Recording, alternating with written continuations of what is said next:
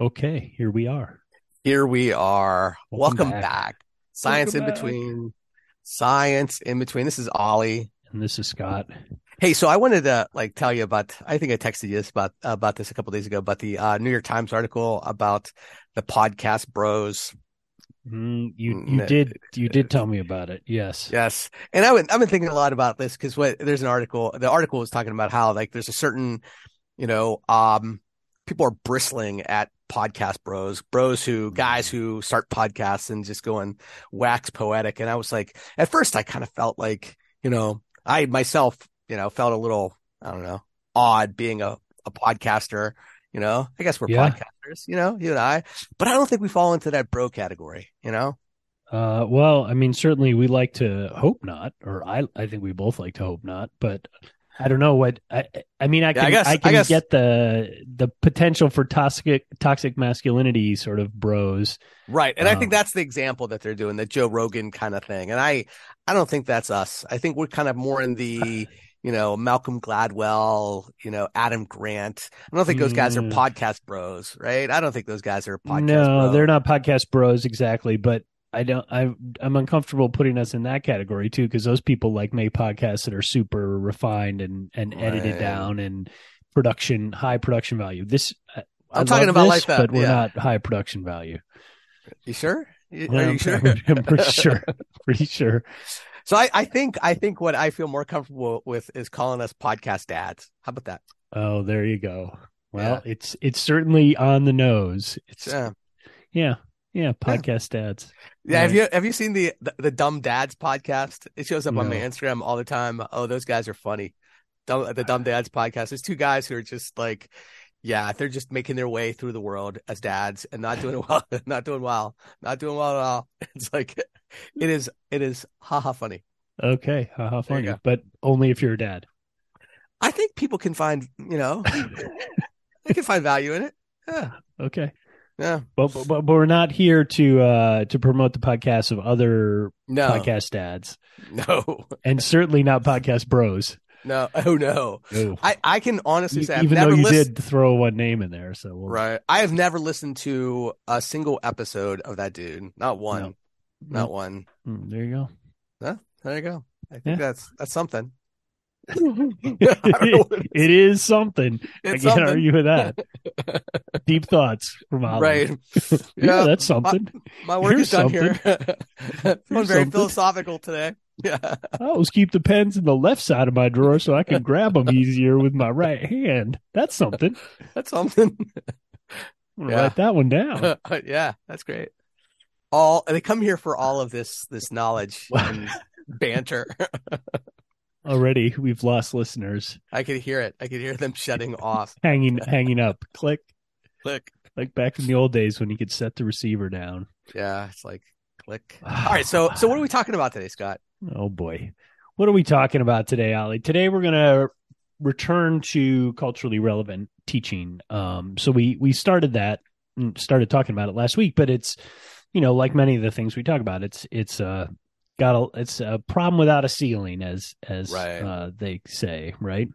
Who's who's they? They say that. Well, in this case, we're talking about Jessica Thompson, friend of the show, Jessica Thompson at the University Is- of Washington. Is she a friend? Is she a friend of the show? Uh, no, I doubt it. Oh, okay. But That's- she's a- but you she's a- actually know her. You know She's know a friend her. of mine, so Right, that's I know. close. That's sort of like a friend of the show. Um, so yeah, she has a paper about that problems without ceilings. But I think the point is that we could talk about culturally relevant pedagogy a lot and not get to all the things that we could talk about in terms of culturally relevant pedagogy. And and we're gonna we're taking a very big umbrella when we Right. talk about that, just to be clear. And you can listen to last week's episode if you want to know Yeah, and- some more basics about it. a lot of this conversation came from the fact that um, our state just beyond you know releasing these new science standards for uh, schools, they also released new competencies around CRSE, which is culturally responsive and sustaining education. That's the uh, specific language they're using in the state w- regarding these, and they're you know we went through them last week, and they're um yeah they're all encompassing. They're um in a lot of cases like real they're going to be really hard to measure and really hard to observe for our teacher candidates but um i appreciate um, I appreciate the goals. I, I appreciate that that it's a the, the motivations behind the folks who are doing it. You know, because I think that's uh, it's needed. It's certainly needed. But I think this week we wanted to kind of build on that and talk about specifically what that looks like in practice in science classrooms. Like, what does that mean for us? And and we're actually in the middle of um, planning sessions around you know science culturally responsive stuff in science um, for our uh, intermediate units, our professional development we're doing right Right. across the state. And so that's coming up uh, like in the next week or two. And so, you know, these two things kind of co, co uh, you know, coincide, intersect, you know, Yeah. They're Yeah. connected. Yeah. Um. So so what we are going to do today is so one of the other members of the of the team that's doing this work here in Pennsylvania is Pete Licona, who's faculty at Elizabethtown in science education, um, and also a Penn State grad. Um, and also one of your doc students. He was a doc student too, right? Um, I was on his committee, so but yeah, I worked with Pete while I was here. He worked on projects with me. Um, so yeah, we have a we have a history together. Um, and and he's fantastic. He is interested in second language learning, specifically in translanguaging. Um, which is sort of a um, a different way of characterizing how kids whose first language is not English work in classrooms um, to sort of work between uh, their their home language or the lo- language from their home, um, not as not like home country though that's part of it too, but the language that they speak in their homes and the language that they speak in schools and how they how they sort of negotiate that. So um, yeah, and and uh, so he was sort of the lead on this on this set of Right. of um, of sessions that are happening next week. So And he's done some work uh in is it Puerto Rico? Where has he done work?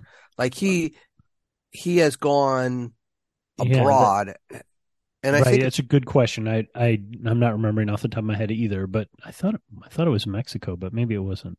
But yeah, Spanish speaking country. He's he's Right. a Spanish speaker.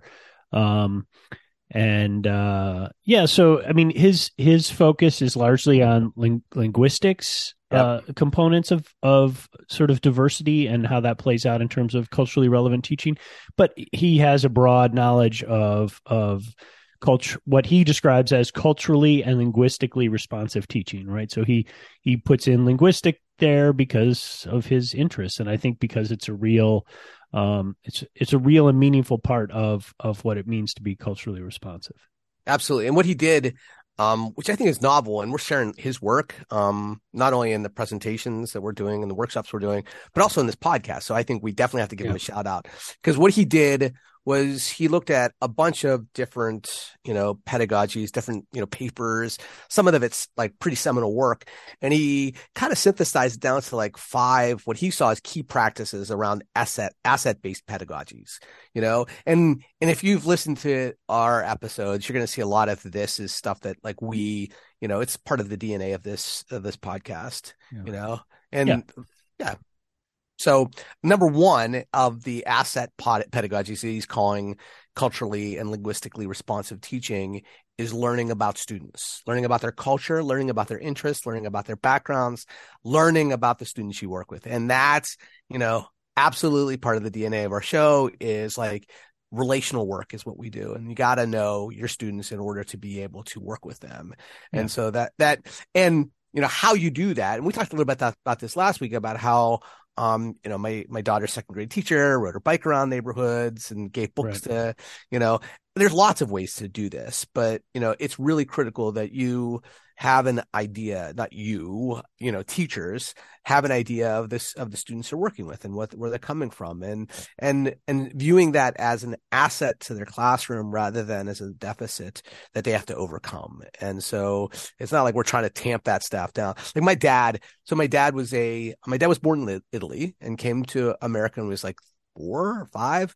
Um, didn't speak a lick of the language. And so, you know, they trained it out of him, right? They held him back and trained it out of him. And just like, and then when he was an adult, he, he could understand it, but he couldn't really speak much of it, you know? So, um, as a, you know, a first generation American, you know, I, I'm a little, you know, I'm a little sad that that was something that like, why I grew up in a, you know, an Italian house, you know, Italian, Italian wasn't something we spoke at home, you know? Well, yeah, I mean, I think this. Well, a couple things. One is, yeah, I have a similar story about my grandfather, not linguistically, but interestingly enough, this is a handedness thing, which I don't. They certainly don't do anymore. But my grandfather was left-handed, but at at that time, that was seen as an aberration, and so he he would literally had to tie his hand behind his back so that they would force him to write with his right hand, right? So the kinds of things that we've done uh, historically to um, try and inculturate people in in our schools is really yeah, not, not awesome. no, not, not, not awesome. Not awesome. Um, but I think you know to your point about um, you know learning about students and what that means. It, you know, relationships. When we talk about it being relational work, part of the important thing to understand about what that means is that there isn't a there isn't a formula for that. Right? There isn't a way to be in relationship with other people um, beyond broad strokes like caring about them knowing who they are. But you know if you do that by riding your bike around the neighborhood and delivering books to your kids or if you do that through you know incidental conversations with your kids over you know over the semester where you try to really get to know kids or going to their events after school or whatever it is like the point of this is learning about your students is just as it is in any relationship is key. Like you need to right. know things about the people that you want to be in relationship with because knowing things about them is one of the ways that you indicate that you care right? Is is you know stuff about them and you can ask them about those things that they care about. So um that's just it's just good um foundational relational work. So yeah. Yeah and it's like just it's it's paying attention and being aware and you know and putting forth the effort and time because this is this is part of the planning process. Like it's not just like about like sitting down and writing lesson plans or re- reading, you know, for like what's coming next in in in the unit or whatever.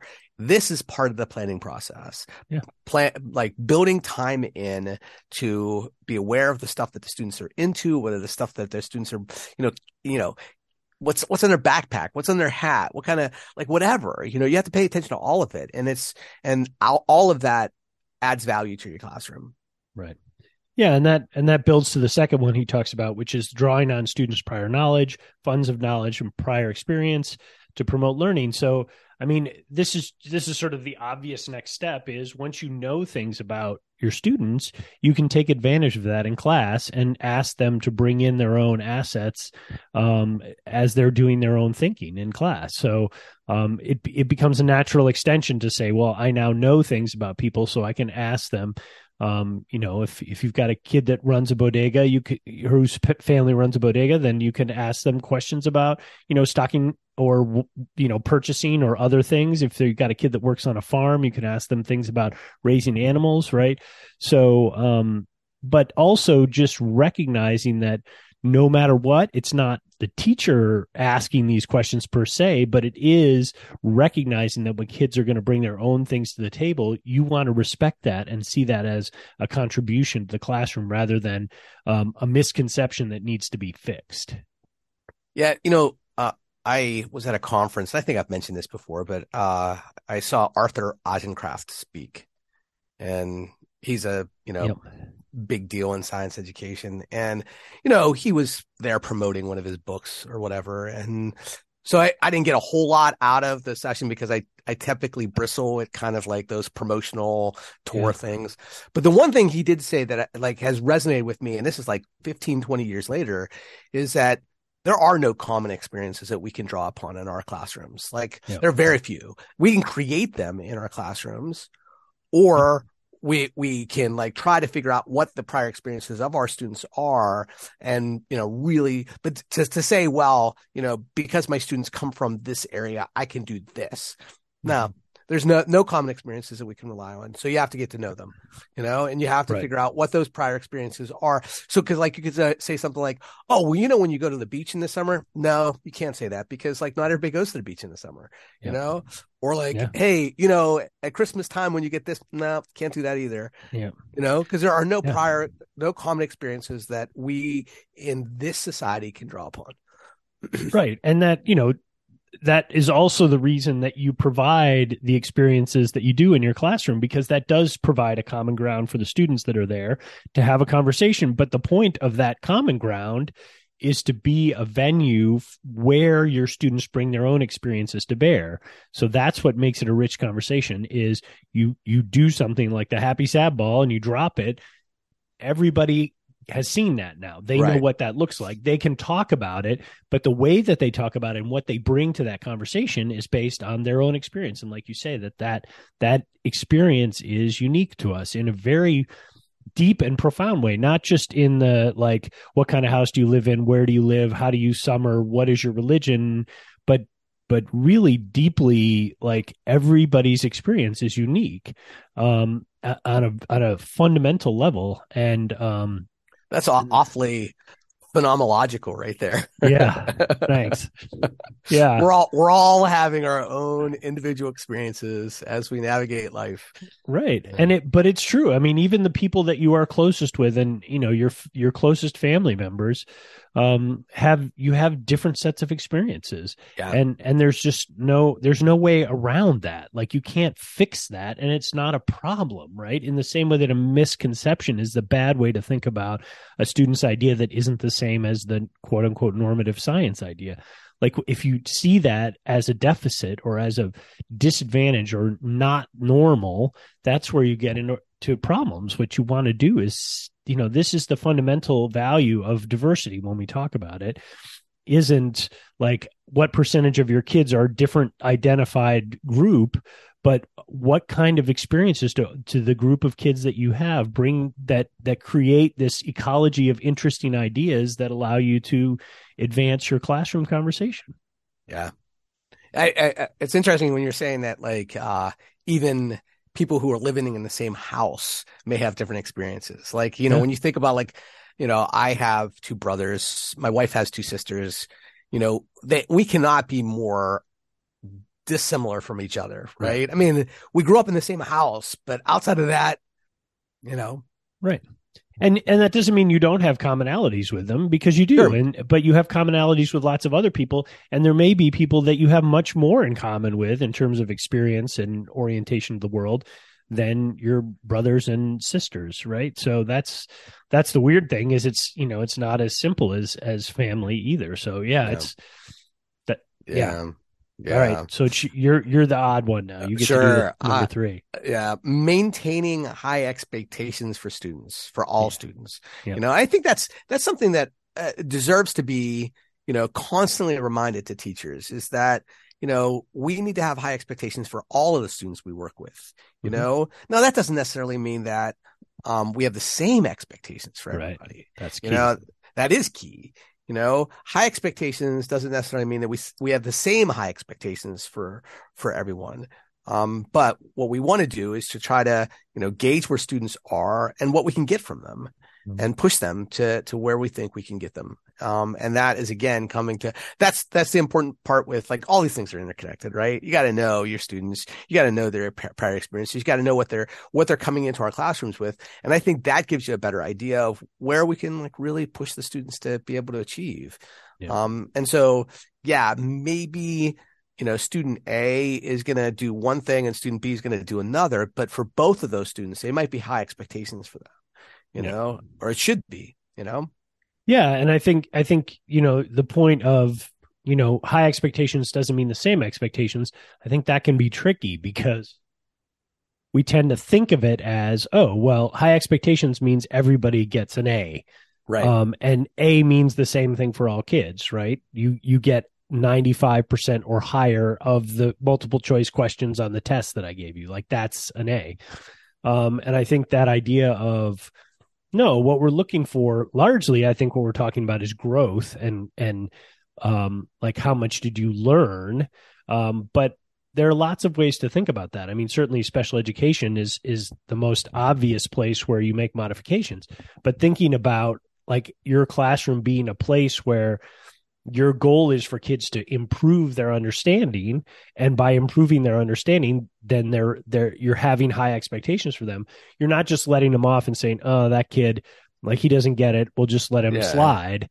Let him um, pass. Let, yeah. let, him pass. Yeah. Exactly. So i think i think that it, it is a trickier thing because high expectations gets manifested in a particular way. And again yeah. this this has to do with theories of learning again for at least for me.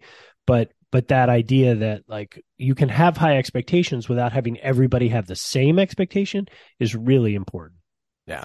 Well, I mean, I think it, it, where, like when we see sports, I think, you know, not, not that we always, you know, have to have sports analogies, but when I, when we see somebody who's like, you know, running at different speeds or swimming at different speeds, or, I mean, it's just, uh, to me, like my, my daughter was a swimmer. And so, you know, when she was able to sh- shave like, I don't know, seconds off her, you know, her race or whatever, that's an achievement. Now she, you know, was, was she the best swimmer? Probably not, but that was a growth experience for her, you know? And so sometimes we see that more logically in, you know, in other things than we can in a classroom setting, right? Like, like for my, for my daughter, is she gonna, um, necessarily run you know, swim the race as fast as somebody else? No. But is she going to be able to improve her her times and get the best that she can be? That's what we're going for, right? I mean, that's right. the goal, you know, and and so having expectations, having high expectations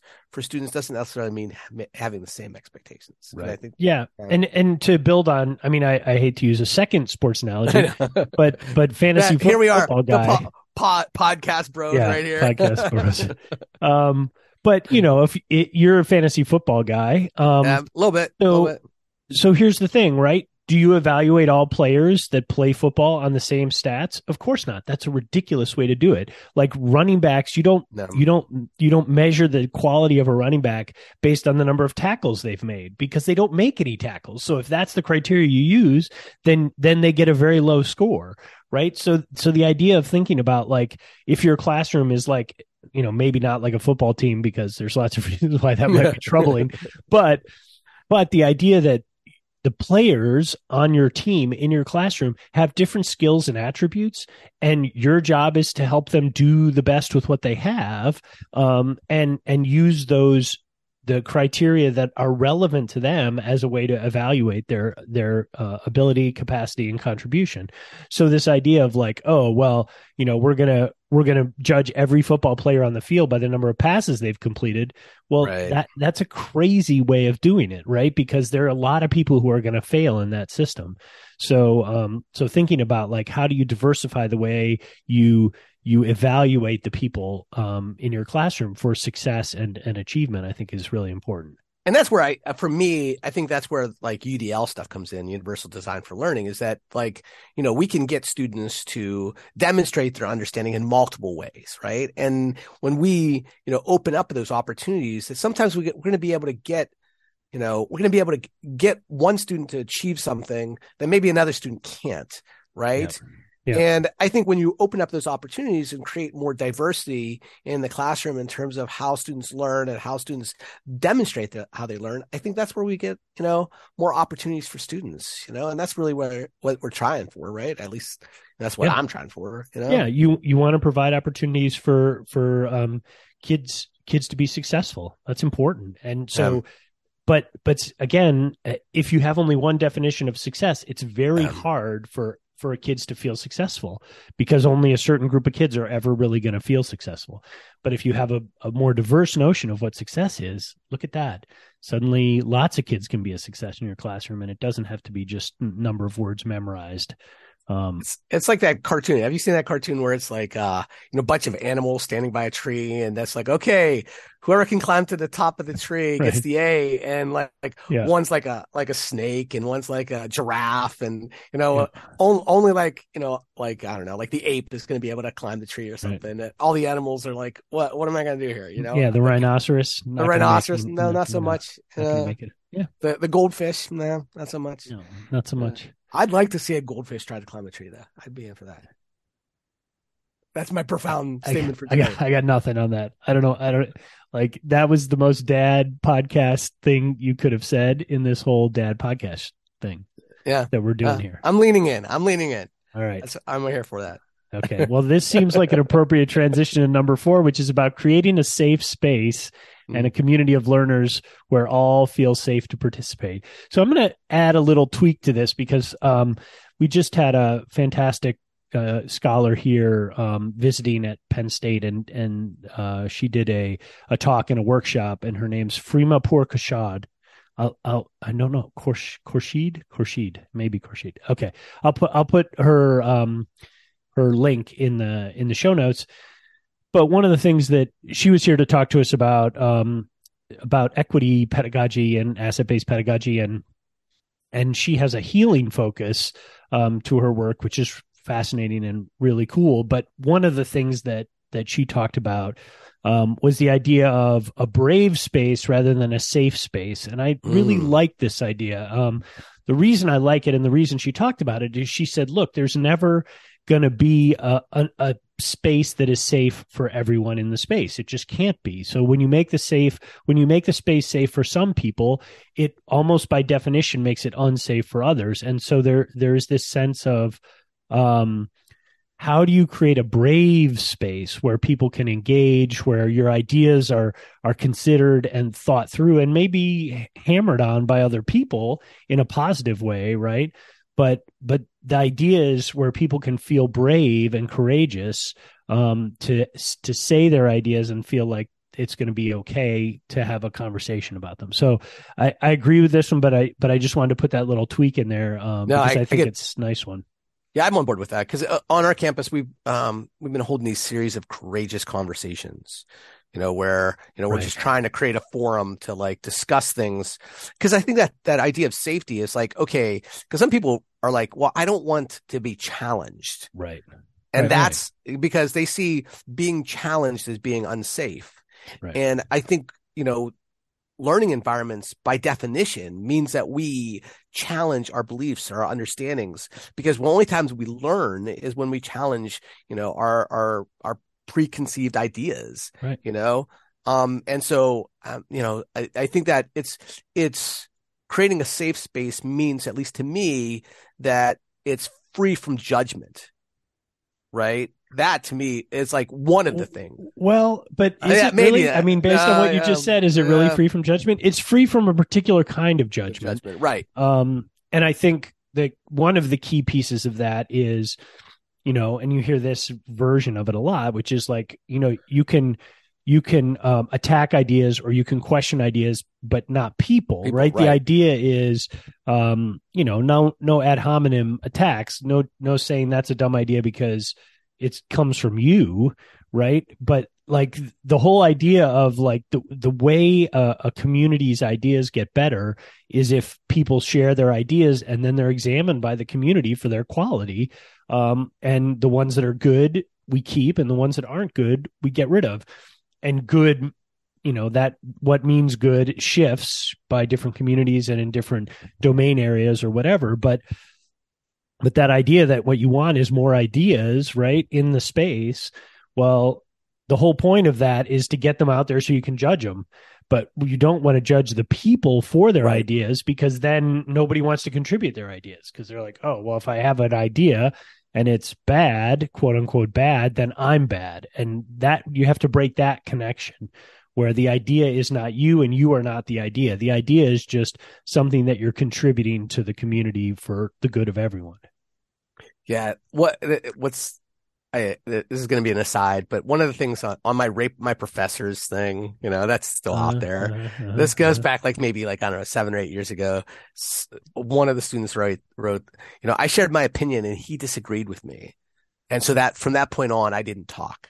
And I'm like, mm. hold, hold on. Like I, that's, that's the goal of a classroom is to, you know, if you're going to share an idea and I don't agree with you and I'm going to like call you out or ask you for more evidence, you know, I am, I'm certain I didn't put down the student. I'm certain yeah. that, sure. but she felt like so connected with her ideas. And I'm, I'm saying she, I don't know. It could be yeah. a he, but mo- I, the, but you know, yeah, well, I think this brings up a, a, a, tricky balance that we have, right? Which is like as teachers, whether it's in higher ed or whether it's in K 12, you are by definition in a position of power relative right. to your students. And so right. one of the, you know, and we talk about this, I'm sure you talk about this with your students too, constantly with our pre service teachers is, you know, when kids share their ideas, how do you non judgmentally hear their idea and, you know, keep it alive and in the community until there's some reason why we dispose of it that we decide like there's not evidence for it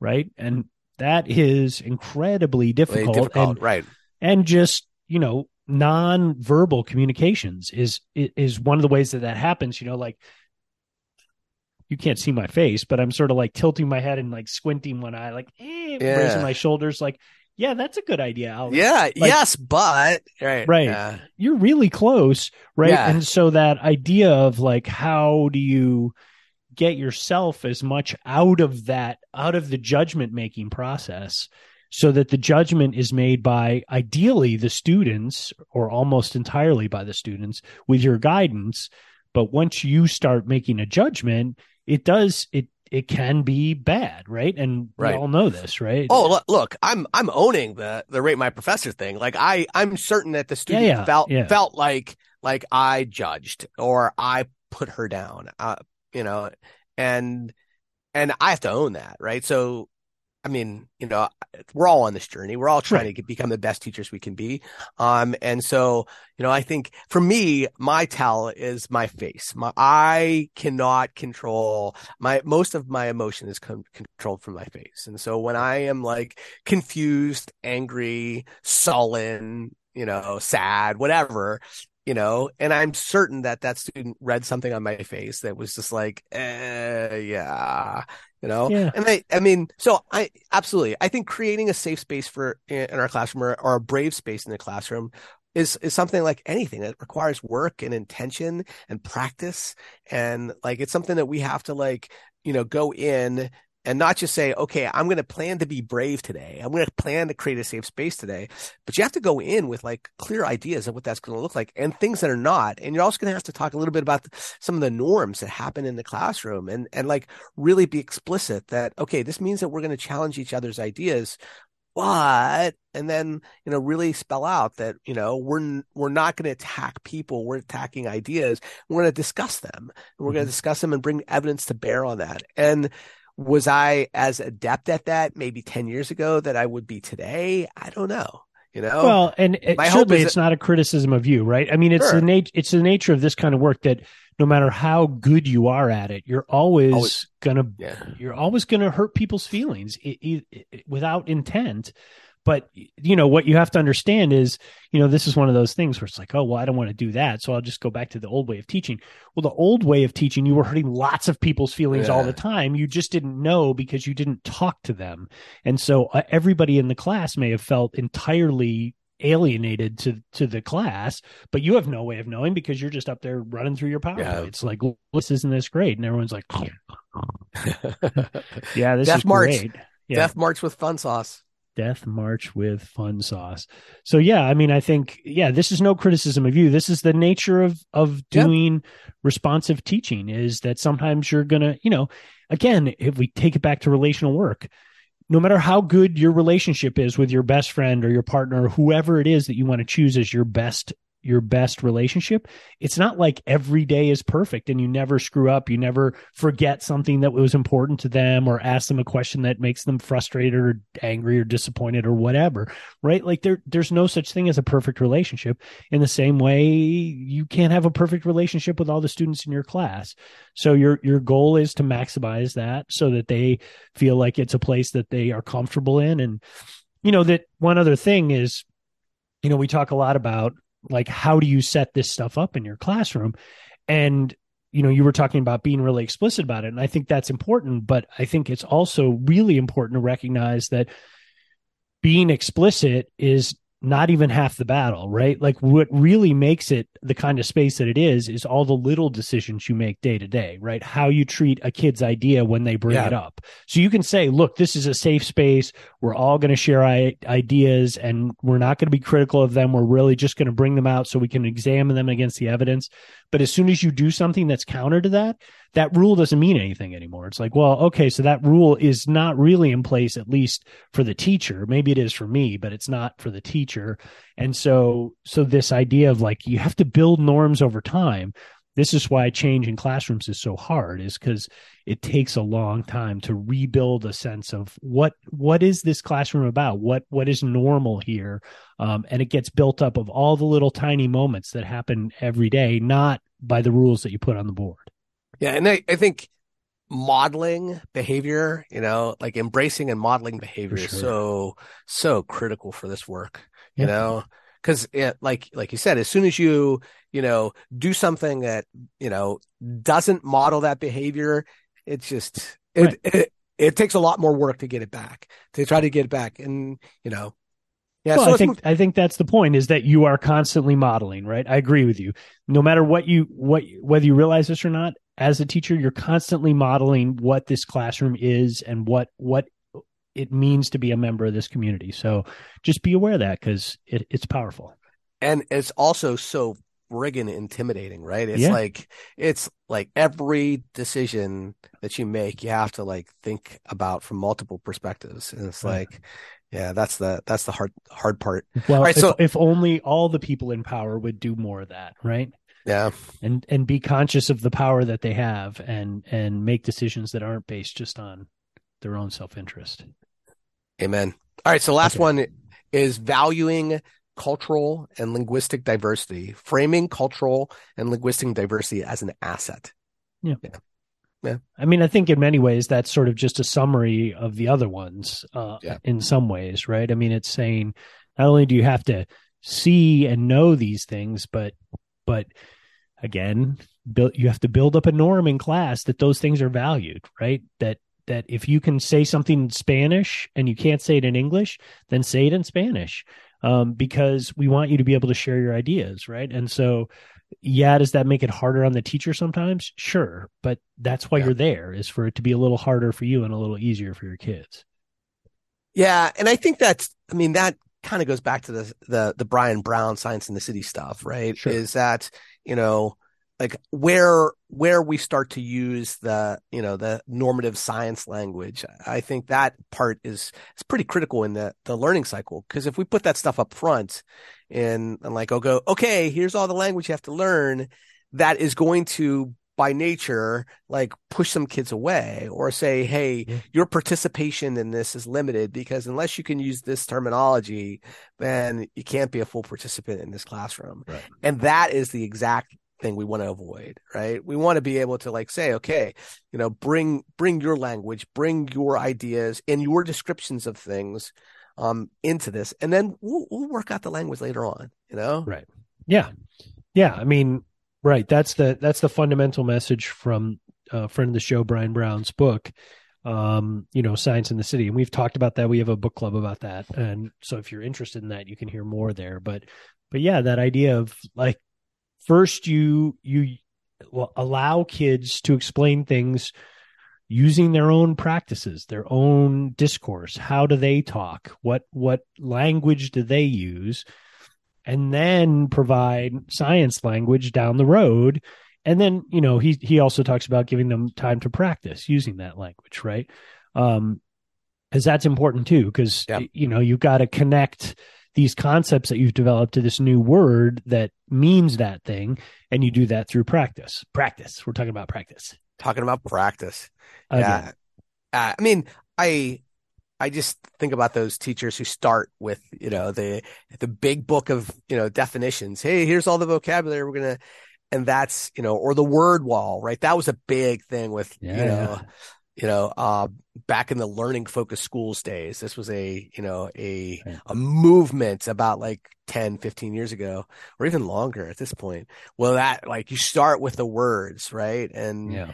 and it's like hold on you know that provides you know that communicates something to students like Yeah. it's different.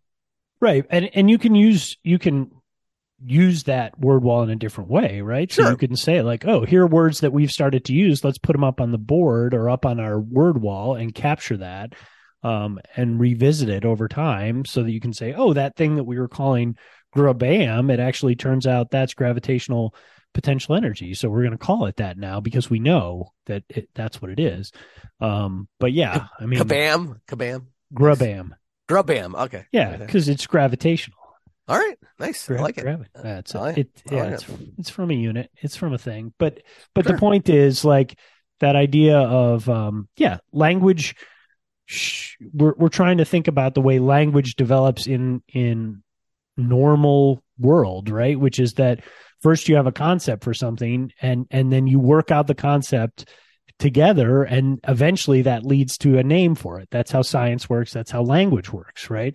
You know photosynthesis you don't go right to photosynthesis. First you have to try and understand all sorts of problems that are underlying and then you're like oh you know what these plants are taking in light and using that light energy to produce their own food i wonder how we can talk about that well they're synthesizing they're create you know and then you end up with photosynthesis as a way of characterizing that but you don't start with photosynthesis um, because then it just becomes like just a vocabulary lesson. That's all. well and it and science it, is and science is more than that. way right it, it's not the way the the process works so Right. you're circumventing the whole process and then assuming by doing that you're saving kids the effort of all that process not understanding that the process is what makes it meaningful so just giving them the word doesn't help them understand anything so yeah, Yeah. it's really um yeah. Yeah. All right. all right So Joyce, well Wanna do some yeah did, did you did you want to do like the ollie summary or are we good well, you, you want to do the Scott summary? You know? I don't know. I feel like I feel like it's been a tradition that you do it, but um, but okay, I'll do a fast tra- summary. it's it's a tradition. I didn't know it was a tradition. Oh, yeah, I think you said something you a couple episodes ago. You're like, usually I do this thing where we transition into the, but maybe right. not. You All go right. ahead. You go ahead. You go ahead. Go ahead. Go ahead. You go. Go yourself. You go yourself. It's fine. Um, no, I mean these are all themes we talked about. Yeah, Sure. just get to know your kids. That treat treat your kids and their ideas as contrib- positive contributions to your classroom community. Um, that's like ninety percent of the battle.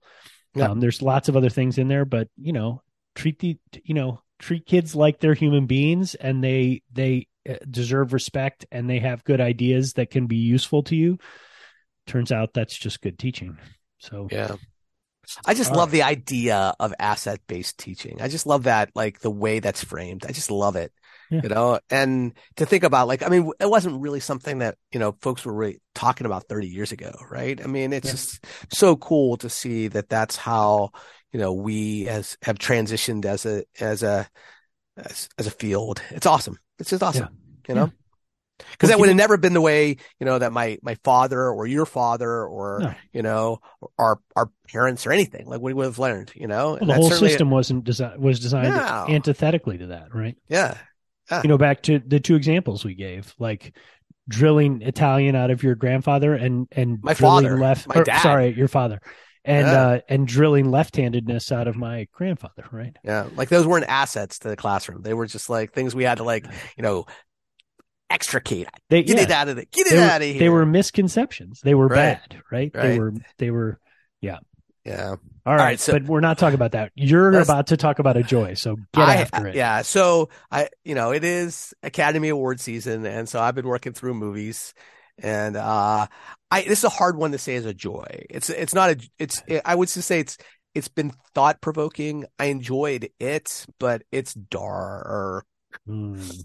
You, you do have you do have a dark streak to you though. I do. In terms I do. of the media you consume, you do like you often like sort of sad uh, things. Well, I like things that make me experience emotions, and Yeah. sometimes those emotions aren't always positive, right? Yeah. And so, um, this was this is called Women Talking. Oh yeah, Okay, so it's uh set it's set in a uh it doesn't that say it's an, an Amish community, but that's the kind of feel I get because you know working and living in central Pennsylvania, we we encounter a lot of Amish folk. Um so it's it's definitely something that is that kind of vein of a you know a uh, a religious community that has kind of pulled away from you know the rest of the world and Mhm. um they live pretty a cloistered life and so um through some I don't want to give too much away from it. Um a group of women have decided that they need to leave the colony. And um for a variety of reasons which you'll find out if you watch the movie.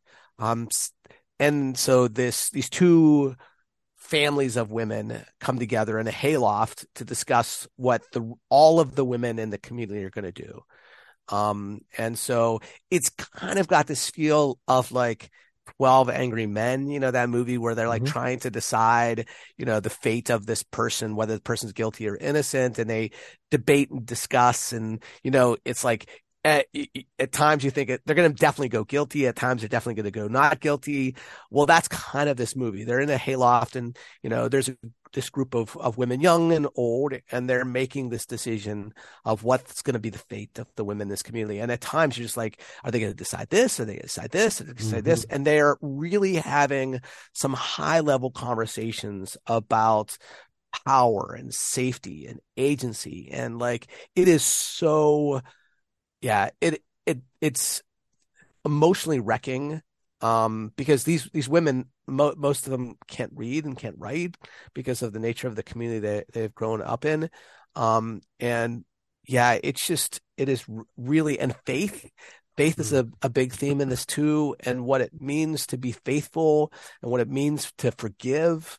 Um, yeah it is so powerful. It is it's it's not an easy watch by any shape of uh, the imagination. But there are some like tremendous actors in this. Frances McDormand, Jessie Buckley, you know, just to name a couple. There's a ton. Like I think uh, uh one of the Maras and I think Rooney Rooney Mara's in it. Yeah, it's just you know chock full of amazing actresses and mm. and it's like awesome. It is so good. Yeah. But it's nice. it's like not joyful. It's I mean, I hmm. guess I don't know. The ending might be joyful, you know. Yeah. I, I, don't know. You'll have to see. Check it out. You know, check it out. Might yeah. might be. Doesn't sound like it is, but okay. Uh, yeah. So women, women talking. Okay, so um, I have one that it turns out um, I think has some connections to our topic today in some regards. So this is a book I just read um, called "The Mountain in the Sea," and it's by Ray Nayler. Um, it's he doesn't like science fiction uh, as a term, but it is speculative fiction. It is future set. It is in the United, or it is in our world on Earth in in the future. Um, and the basic premise of the book, there's lots of pieces to it, um, is that is about the discovery of a uh, a new species on Earth that has culture, and in this case, it's octopuses. So, um, octopuses are one of the smartest uh, creatures on Earth, um, and it's it talks about how well it's a deeply sciency book. So Ray Nayler really did his science here, um, but it's it's a fascinating book because it, it talks about octopuses, obviously, and them uh, a lot, but also in this story in the future, there is this AI that has been created that's in the form of a person, so a, uh, an android basically um, that was created by this company, and after it was created, gets basically banned because people are so freaked out by the fact that this this android has you know co- quote unquote consciousness. So a lot of the book is sort of an exploration of what consciousness is and are octopuses conscious? Is this android conscious? Is and um it's just it's a fascinating book and i think really well written. It's really um interesting and it has a lot of ai stuff which is sort of hot right now. Uh, absolutely. And yeah. octopuses are sort of hot right now too but uh fascinating um you know there's a bunch of environmental um, pieces to it. Um, but one of the most fascinating ideas, which I have heard about before, but hadn't really thought deeply about, I don't think, until this book, is the idea of umwelt, which is um, what what it means is that, and this is what's related to what we've been talking about, is that the world as it is experienced by an organism. So what that means is human beings, for example, and people probably know this, are very visual creatures, right?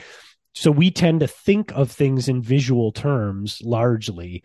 Um, but the point, one of the points of this book is, is that that that hampers us in our ability to understand the experiences of other organisms. So my dog is very scent organized.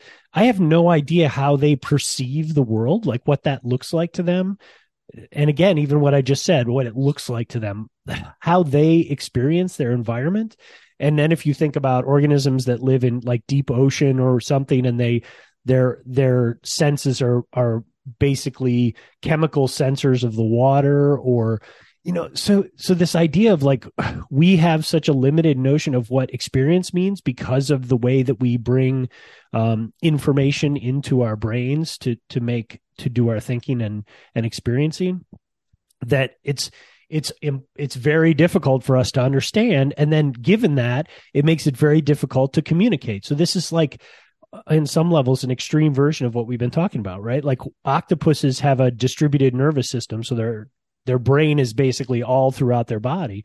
So what does that mean? How do, how do they experience the world? And then given that how how do we try to communicate with this species if they have language and culture? How do we how do we bridge that gap? So it's, it's what's the word? It's umwelt umwelt umwelt. Sorry. U m w e l t. Umwelt. Um so uh yeah. Wow yeah. I i love that word. Yeah I, me too. i think, I think it's yeah. very cool. Yeah. Um, i gotta but that- think about but- that.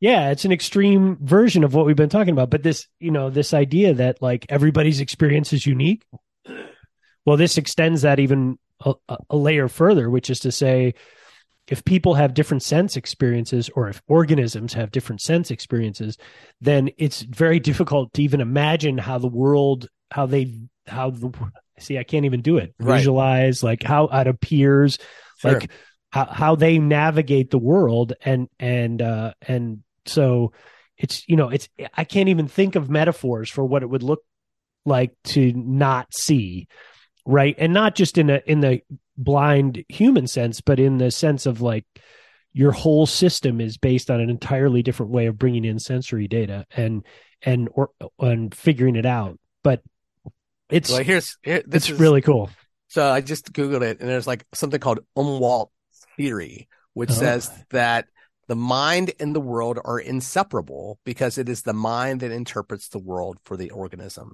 And I'm just like, Really? whoa, right that's some, that, that's some heavy stuff that we should just leave that sit there for Right. our, our listeners. If they made it this far, that's a little nugget of, of joy that they got at the end. Something to think about as they're like going through their, their week. You Yeah, but if you want to think about it in the context of a novel that's pretty easy to read, um, you know, the the mountain in the sea is is a I think a good one um, to do that with. But uh, it it maybe uh, you know I haven't looked at reviews of the book, so I don't know how it falls compared to what other people think. But for me, it was right in my wheelhouse in a lot of ways, talking about what is consciousness, what does it mean to communicate um, with other people or other organisms um, and how do you do that what are the complexities of that i mean that's all stuff that's right in my wheelhouse so um, Absolutely. cool All right. Cool all right. Yeah. Umwelt. Yeah, Yes. That is awesome. Yeah. I, I'm going to have to think about that. Yeah. Because it's, it's like, it's a lot to think about but it's It it's a cool notion right uh, yeah, Yeah. i like it All right. all right Well- well, catch you next time. In between See you then. bye now